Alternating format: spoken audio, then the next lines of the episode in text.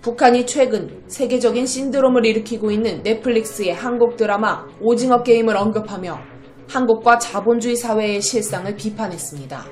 12일 북한 대외선전 매체 메아리는 최근 약육강식과 부정부패가 판을 치고 패륜패덕이 일상화된 남조선 사회의 실상을 폭로하는 TV극 오징어 게임이 방영돼 시청자의 인기를 끌고 있다고 한다라고 소개했습니다.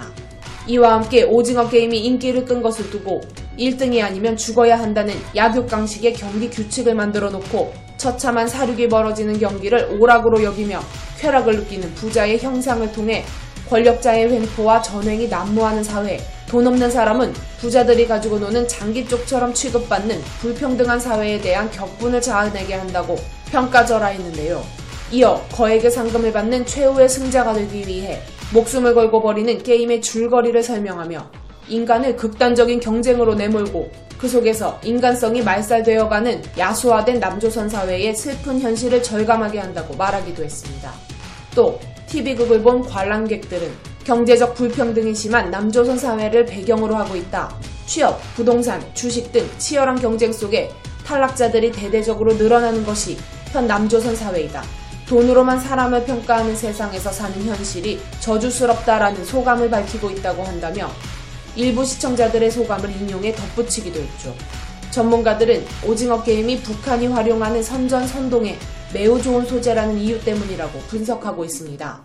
북한의 시선에서 보면 오징어 게임의 자본주의와 세계화, 신자유주의의 온갖 문제점들이 다 드러나고 있다는 설명인데요. 박원곤 이화여대 북한학과 교수는 북한 유일 체계의 기본적 관념 체계가 자본주의에 반하고 있기 때문에 오징어 게임에 대한 비판적인 시각과 논리를 펴는 것이라며 체제 선전은 물론 전 세계 좌파들과의 소통을 통해 자본주의의 폐해와 병폐를 지적한다는 의미를 부여할 수 있다고 말하기도 했습니다. 이런 사실이 알려지자 국내 네티즌들은 아오지 탄광보단 오징어 게임이 나음 1등하면 수령 동무랑 만나는 건가? 우린 깐부 말고 깐나잖아.